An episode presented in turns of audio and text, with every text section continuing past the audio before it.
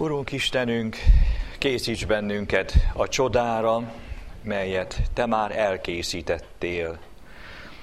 Ott fenn nálad, a Te országodban minden igéd, minden elvégzett jó tanácsod, a mi életünkért, sorsunkért, jövendünkért készen van, csak arra kérünk, Urunk Istenünk, hogy ma enged, hogy ebből minél többet megértsünk, és befogadhassuk a mi szívünkbe. Ezért szent harcra kelj fel velünk, ne ellenünk, hanem érettünk, és győzzél le bennünket, hogy győzni tudjunk. Enged, hogy legyünk ezen a csendes estén, jabbok révi küzdő harcosaid, akik győzelmünk révén csak jót nyerünk, az örök életet, lelki és testi épséget, egyetlen cél véget, hogy országodat minél szebben, itt már most e földi életben építeni tudjuk. Ezért kérünk, légy közöttünk, légy velünk, áldj meg bennünket. Ámen. Drága testvéreim, halljuk meg Isten szent igét, amelyben a mi mennyei édesatyánk keresi a mi szívünket ezen az estén, és amint az írva található, a Lukács írása szerint való Szent Evangélium 24. részének 17. versében. Hogy a mi mennyei édesatyánk miképpen keresi a mi szívünket a Lukács írása szerint való Szent Evangélium 24. részének 17. versében, Hallgassuk meg elcsendesedő lélekkel, Isten igéhez méltó alázattal. Ő így szólt hozzájuk, micsoda beszédek ezek, amelyeket útközben egymással váltotok. Ámen. Drága testvéreim, ez az imahét, benne ez az Isten adta alkalom a mai esténk is egy számbavétel. Talán úgy is mondhatnánk, hogy inkább számonkérés Isten színe előtt. Ugye hallottátok, hogy az igében egy kérdés hangzott el, Jézus, ő az élet fejedelme kérdezett, és eh, ahogy áttekintettük az imaheti mai programot, abban is néhány kérdést olvashattunk, ezért legyen ez a mai este a kérdések este, és legyen egyben a kérdése megtalált válaszok újabb drága alkalma. Tanukról szól testvéreim ez a heti program, és tanukról hallunk ebben a Lukács írása szerint való Szent Evangéliumi fejezetben, a 24. fejezetben is, és mi ma kérdezzük, kérdezünk róluk, felőlük, és kérdezzük önmagunkat is. Nem tudom, drága testvéreim, hogy az első nap, a tegnapi napon miként volt szó a tanukról, de ma kérdezzük meg ismét, hogy kik is a tanúk. Vajon tényleg úgy van, ahogy az értelmező kézi szótár írja, hogy a tanú olyan személy, akinek valamiről közvetlenül szerzett tudomása van, és igazolásul közli azt, amit tud, vallomás tesz róla. Különösen kiemelném, testvéreim, ezt a szót, hogy közvetlenül.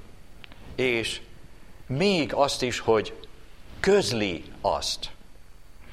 Tehát a tanú testvéreim egy fontos személy, és hogyha közli, ha a régi kifejezés ízét érezzük és használjuk, a tanú bizonyságtételt, akkor akkor érezzük, ugye testvéreim, hogy a tanú az, az egy fontos személy. Vajon mindig voltak testvéreim tanúk? Voltak. régebb is az ókorban, a legrégebbi időtől fogva nyomon követhetők a világban és a Bibliában, a biblikus életben is. Tanú volt, aki a nagy csata után élete árán vitte a hírt, jöttem, láttam, győztem, és tanuk voltak a Bibliában a proféták, a teremtett világról, a természetről tanúságot tesz profétai lélekkel, a zsoltáros tanuk voltak, az evangélisták, Jézus tanítványai, és még nagyon sokan velük együtt. Az első kérdés így hangzana testvéreim, amelyre választ keresünk, hogy ma vannak-e tanúk? És ne gondoljatok most, testvéreim, arra az oly gyakorta a bíróságokon, a hivatali fórumokon lezajló tanúságtételekre, amelyeket olyan könnyű semlegesíteni, hiszen ma az emberek egy nap mondanak egyet, a következő nap visszavonják a tanúságtételt. De vannak-e testvéreim ma tanuk, akik az életről, az élet legfontosabb kérdéseiről, az Isten által ebbe a világba plantált jogrendről, az Isten által teremtett életről tudnak bizonyságot tenni. És vajon, drága testvérem, ha te ne talán mégis találkoztál ilyennel, és boldog voltál, vajon a második kérdésre is meg kellene találnod a választ, a feleletet, vajon te magad tanú vagy-e? Voltál-e valaha? És szeretnél tanú lenni? Érzed ízét, felelősségét, kihívását annak, hogy te Isten világának tanúja, tanúság tevője legyél. És drága testvéreim, olyan jó lenne, ha megtalálnánk a harmadik kérdésre is a választ, hogy milyen a tanú? Hát tanút legalább háromfélét egyénisége szerint felsorolhatnánk, mert van igaz tanú, az igaz tanú az, aki magától, a forrástól indul el, a kezdettől, az eredetitől, az elsőtől, amelyről direkt tapasztalatban közvetlenül látta, hallotta, és nem teheti meg, nem tudja megtenni, semmi rávételre, hogy erről ő a valóságot ne bizonyítsa. Aztán vannak hamis tanuk. De a hamis tanú soha nem érezte meg, hogy mit jelent forrás mellett állni. Nem érezte meg az igaznak, a valódinak, a szépnek az ízét. Nem érezte meg annak a forrásnak a csodáját, ami az igaz tanú számára elsősorban a Biblia. Nem tudja, az, az egy legfennebb és legjobb indulattal véve egy kulturális csoda a kezében, nyelve, a sok adat, maga az egyház is számára csak egy hasonló mértékű és ívű, világban létező, egy a sok non-profit szervezet közül. Így is hallottam egyik interjúban a napokban, egyik neves közéleti atyánk fia csak ilyen szinten értékelte az egyházat, egy civil szervezetként. A hamis tanú, drága testvéreim, nem is hallott lehet, nem is érdekli a másik forrás, az egyház történet. Hogy kik voltak a hitvalló elődeink, kik jártak előttünk, mit tettek, miért áldozták fel életüket, hogyan tudtak rátenni mindent egyetlen tantuszra. Várat, birtokot, földet, erdőt, feleséget, gyermeket, karriert, életet, vért, mindent. Bár igaz testvéreim a reformátori, egyik elmondat, hogy szólá scriptúrá az első és legfontosabb, mégis így is Csak a Biblia Isten igéje marad eredeti forrásként. És aztán testvéreim, milyen a tanú? Hát lehet hiteles vagy hiteltelen. De ez előbb-utóbb kiderül. Egy-két hiteltelen tanúság tétel után az mindig kiderül. Egy lelketlen, egy fel nem készült ige hirdetés után nem biztos, hogy még egyszer eljön valaki templomainkba, abból a drága időből, abból a családtól, munkától, szórakozástól, kirándulástól, elrabolt időből, hogy egy kicsit a templomok világára, az egyházra szálljon. Nem biztos. Ezért olyan nagy a felelősségünk, testvéreim, lelkipásztoroknak, a gyülekezetnek, a közhangulatnak, a berendezésnek, a tisztaságnak, mindennek, ami által valaki még egyszer eljön a mi templomainkba. És lehet, hogy utóbb megint eljön, és itt is fog maradni. A hitelesség. Lehet, hogy jól mondja, amit mondania kell, de nem érződik belőle a belső háttér. Sok jó prédikációt hallhatunk életünkbe, de ha nincs benne tűz, mi űzzön emészen szent harcra, bátor bizonyságtevésre, legfennebb altatónak, kiváló testvéreim, andalító muzsikának is jó, elpihentető, lágyító, jó időtöltésnek, de nem rász fel az életre, és nem indít el valamire, amire Isten bennünket küld mert a tanút Isten elküldi a világba. Nem szívesen megy a tanú sokszor, fél a világtól, mondotta is Urunk Jézusunk, nem bárányok közé mentek, bárányok vagytok, de farkasok közé mentek, tudjátok, számoljatok vele, készüljetek, ruházzatok fel önmagatokat, sőt, fegyverkezzetek fel. A szeretet és a mennyei ország fegyvertárából. Hát drága testvéreim, egészen eleven még bennem egy heti beszélgetés, ahogy a klinika folyosóján ülök, és egy kedves, jó sorstársammal, aki hasonló nagy műtéten, nagy ajándékban részesült, és hát ilyenkor megosztjuk egymással az élményeinket, az új életet, meg a kis prospektus szerinti szlogen mondatot, hogy az élet megy tovább, és hát nem tehettem meg, soha nem tehetem meg, hogy Isten kihagyjam egy beszélgetésből az ő országát, igyekszem mással is belelépni abba, abban lenni és abban beszélgetni, és hát elmond történetet, történeteket, hogy ön miért nem szeret az egyházban lenni, mert a papok, a lelkészek, hát ugye tetszik tudni, hát ugye sérteni nem akarom, és tisztelet a kivételnek, de már három esetben is tapasztaltam az erkölcsi dolgok nincsenek rendjén, voltát. Nagyon nehezen tudtam a szívéhez közel vinni, testvéreim, hogy mi emberek nem vagyunk egyenlőek Isten igéjével.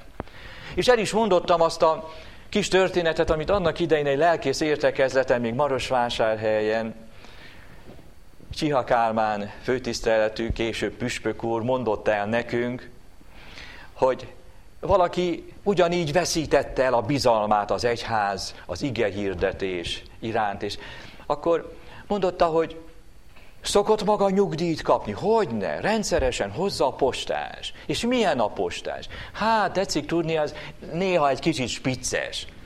És kérdezte főtiszteletű, és olyankor átveszi a nyugdíjt. Szóval, hogyne? Hát természetesen. Hát látja, így van velünk is. Mi is emberek vagyunk, ilyenek vagyunk, olyanok vagyunk, de miért nem veszik akkor át azt, amit mi hozunk?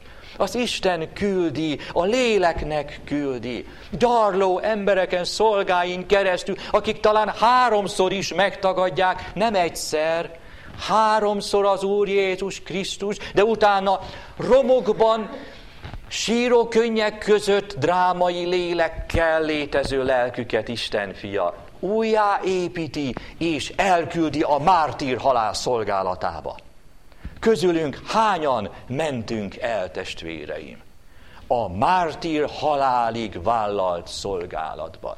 A kényelem útján, a betonozott összkomfortos úton hányan mennénk el ilyen tanúknak lenni. Hát drága testvéreim, a negyedik kérdésre is olyan jó lenne választ találni, hogy ezt az igét megértsük a Lukács evangéliumából, ezt a Jézusi kérdést, amit a tanítványoknak tett fel. Az, hogy mi tanítványok vagyunk-e? Te, testvérem, tanítvány vagy-e, ha tanítvány vagy az, egyenlő-e azzal, hogy te tanú vagy?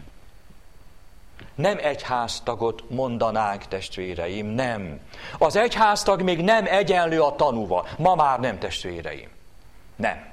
Ma már az egyháztagnak hálásak vagyunk, ha eljön templomainkba, ha ott látjuk, nagyon hálásak vagyunk. Mi lelkipásztorok különösen itt tetszenek lenni, van kinek prédikálni. Nincs az a lelki drámánk, hogy belénk szorul a prédikáció, és nincs, aki hallgassa, és hát az egész egyéniségünk kárt val, rossz lelkészek vagyunk, ha nincs gyülekezet. Ugye állandóan mindig számoljuk is, és az emberek is számolják. A bejáratnál éppen egy né, néhány nappal ezelőtti történetet meséltem el, hogy valaki eljött karácsony nagy hetében, és olyan kevesen voltunk, és kérdeztek, ilyen kevesen tetszenek lenni. Hát majdnem huncutkodott bennem a kérdés, hogy a tegnap miért nem tetszett itt lenni, mert akkor önnel a tegnap többen lettünk volna.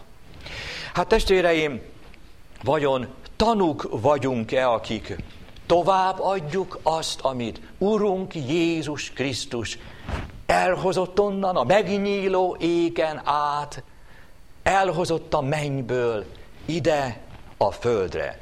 És ha mégis vállalkoznánk, kivel kezdenénk testvéreim?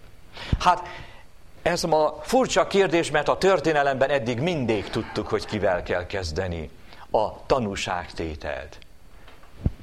Akiket Isten az ölünkbe helyez, a térdünkre helyez, akiket lovagoltatunk, akikkel játszunk a gyermekeinkkel.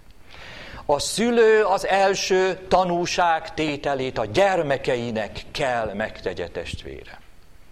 Tudom, hogy ezt sokan megtették közülünk, és mondanátok is, ó, hány és hány órán át, és aztán mint a madarak kirepültek a kezünkből, és hova lett a tanúságtétel. Tudom, drága testvérem, nagyon nehéz ez az idő, de higgyétek el, hogy az elvetett mag testvérem nem létezik, hogy ne keljen ki. A szív az az Isten földje, ki kell belőle előbb vagy utóbb.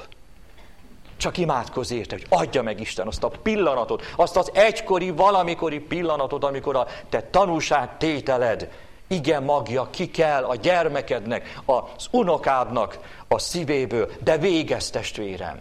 Különösképpen intézem ezeket az igei kérő szavakat testvéreim a nagyszülőkhöz. Ma rendkívül fontos szerepük van a tanúságtételben. Több az idejük, több az energiájuk. Már nem a munkára, nem a felelősségre koncentrálnak, ami kitöltötte a szolgálati időt, hanem most már több energiát és időt tudnak a gyermekeikre és a családra fordítani. Nagyon fontos tanúságtevő szerepük lehet, és végezzétek boldogan, nagy örömmel.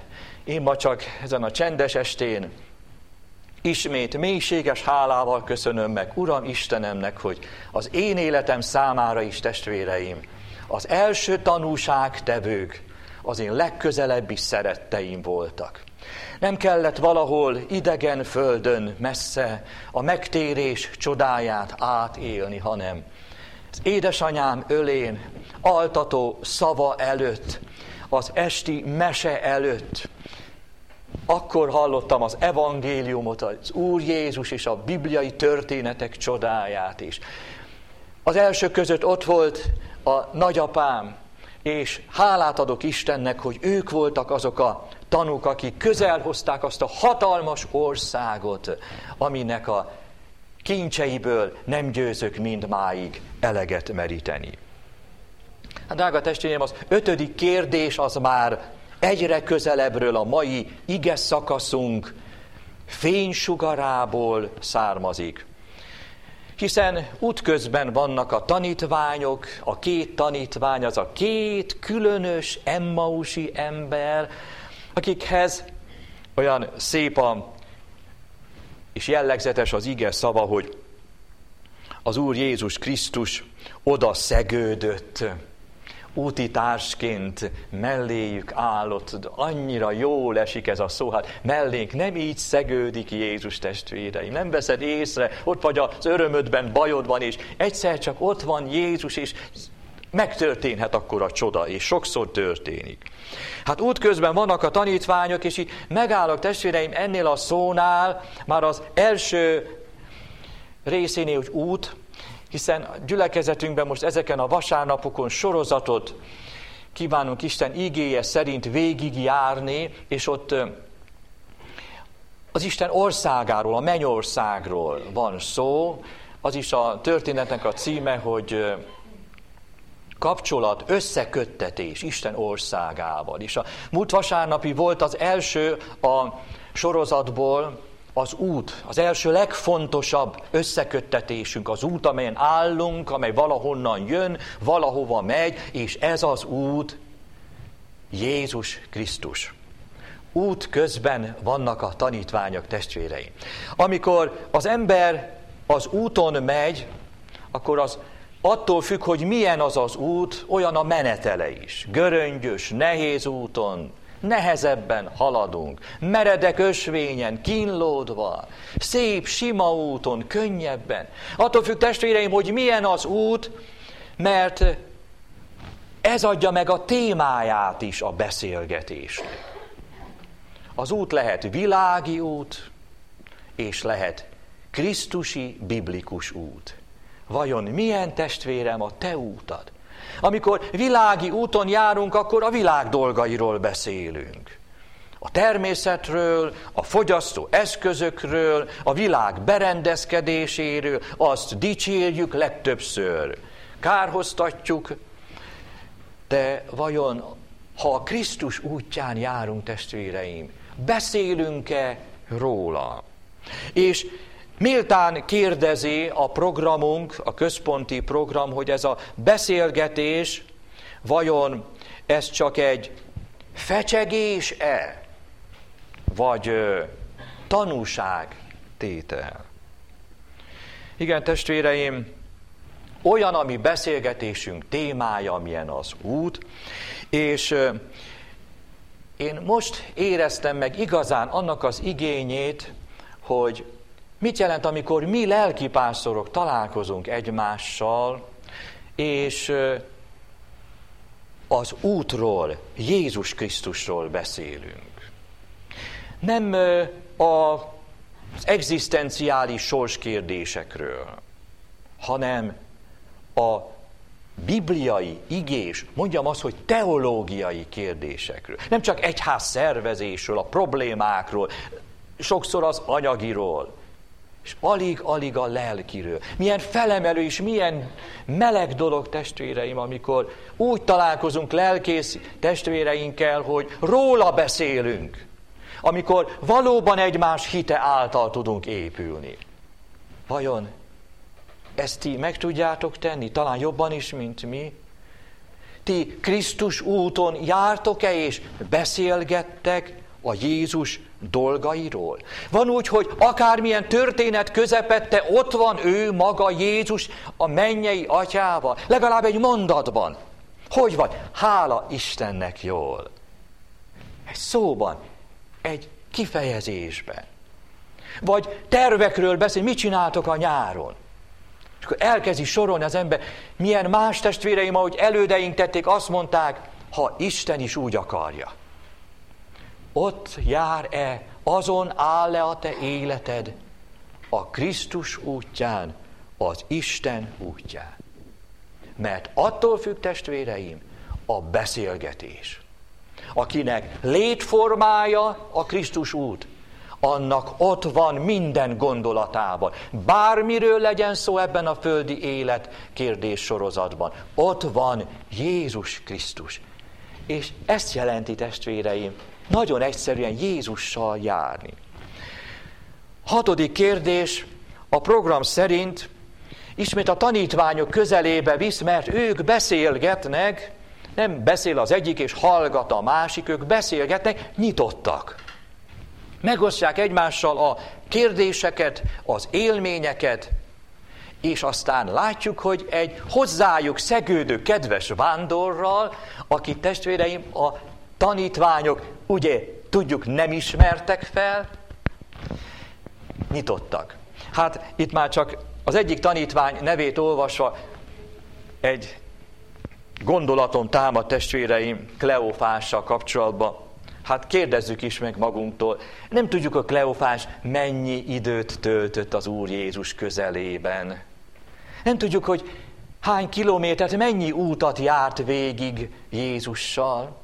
Azt sem tudom, testvérem, hogy te mennyit jártál végig Jézussal, mennyit bandukoltál, vándoroltál, kínlottál magadban, mennyit örültél és szenvedtél csak magadban, nem tudom, mennyit jártál, testvérem, Jézussal.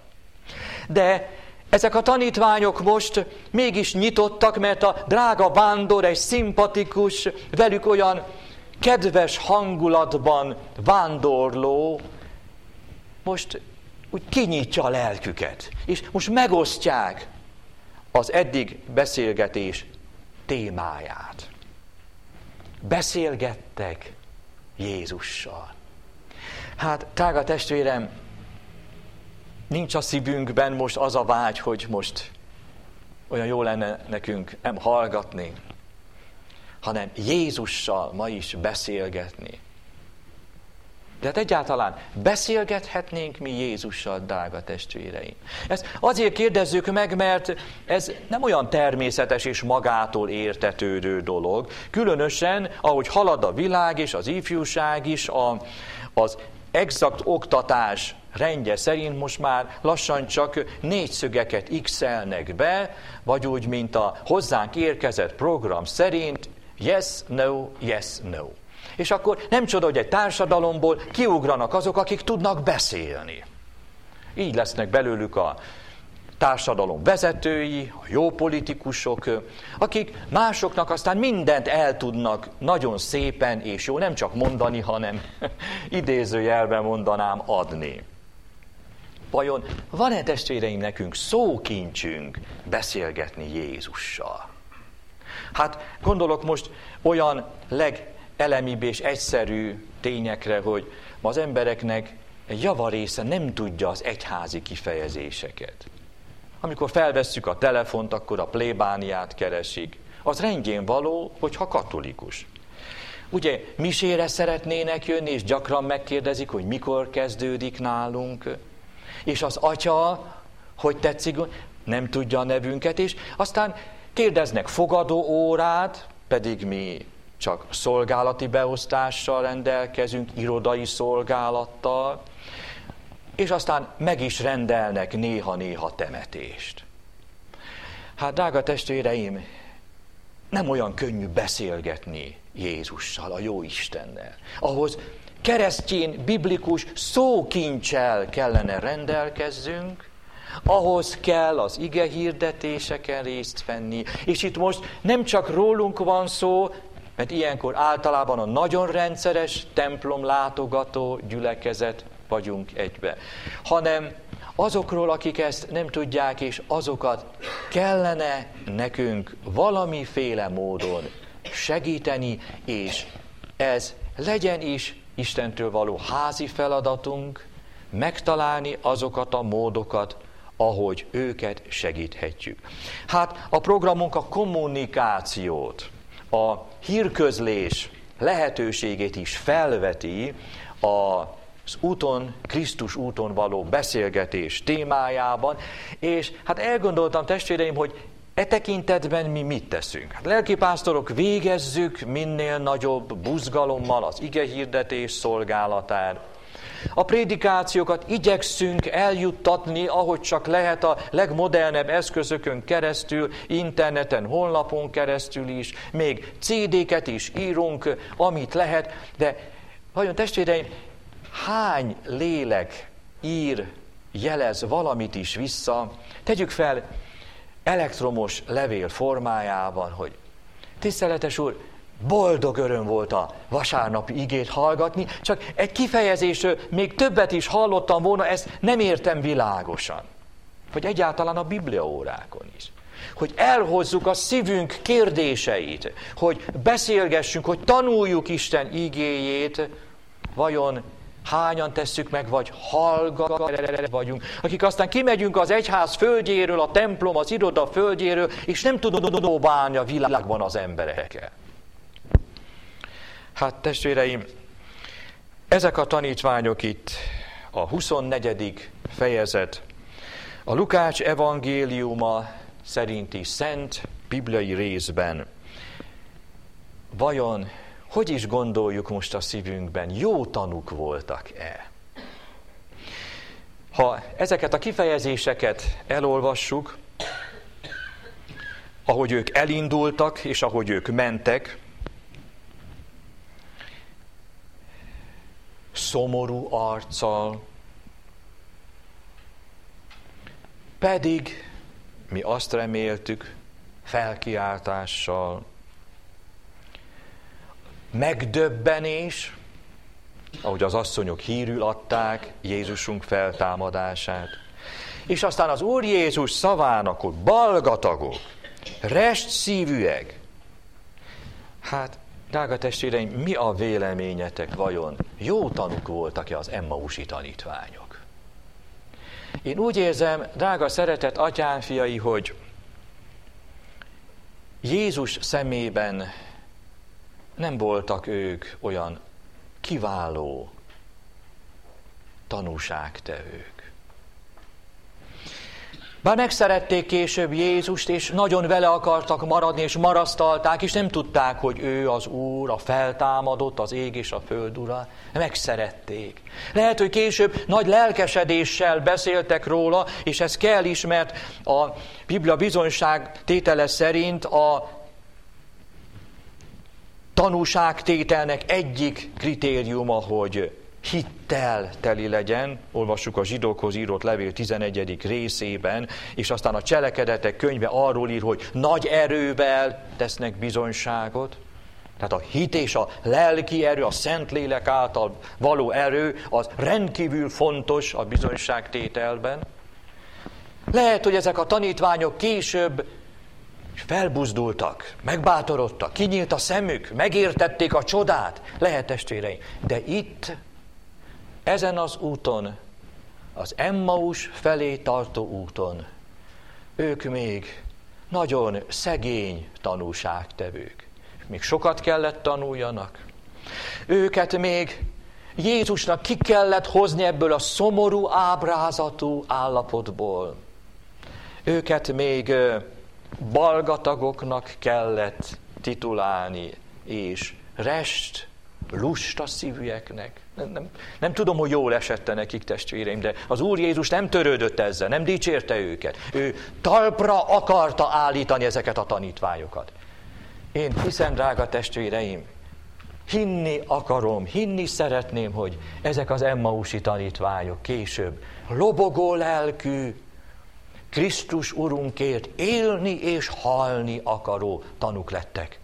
És hinni szeretném, és hinni akarnám, hogy te is testvérem, ki itt vagy ezen a csendes estén, mindenki közületek, mindenki lobogó szívű, életét és halálát is Krisztusért feláldozni tudó, drága tanútételű, Isten országáért élő atyánk fia. Akarsz lenni, és ha szent lélek Istent kéred, leszel is testvére. Adja Isten, hogy legyél. Ámen.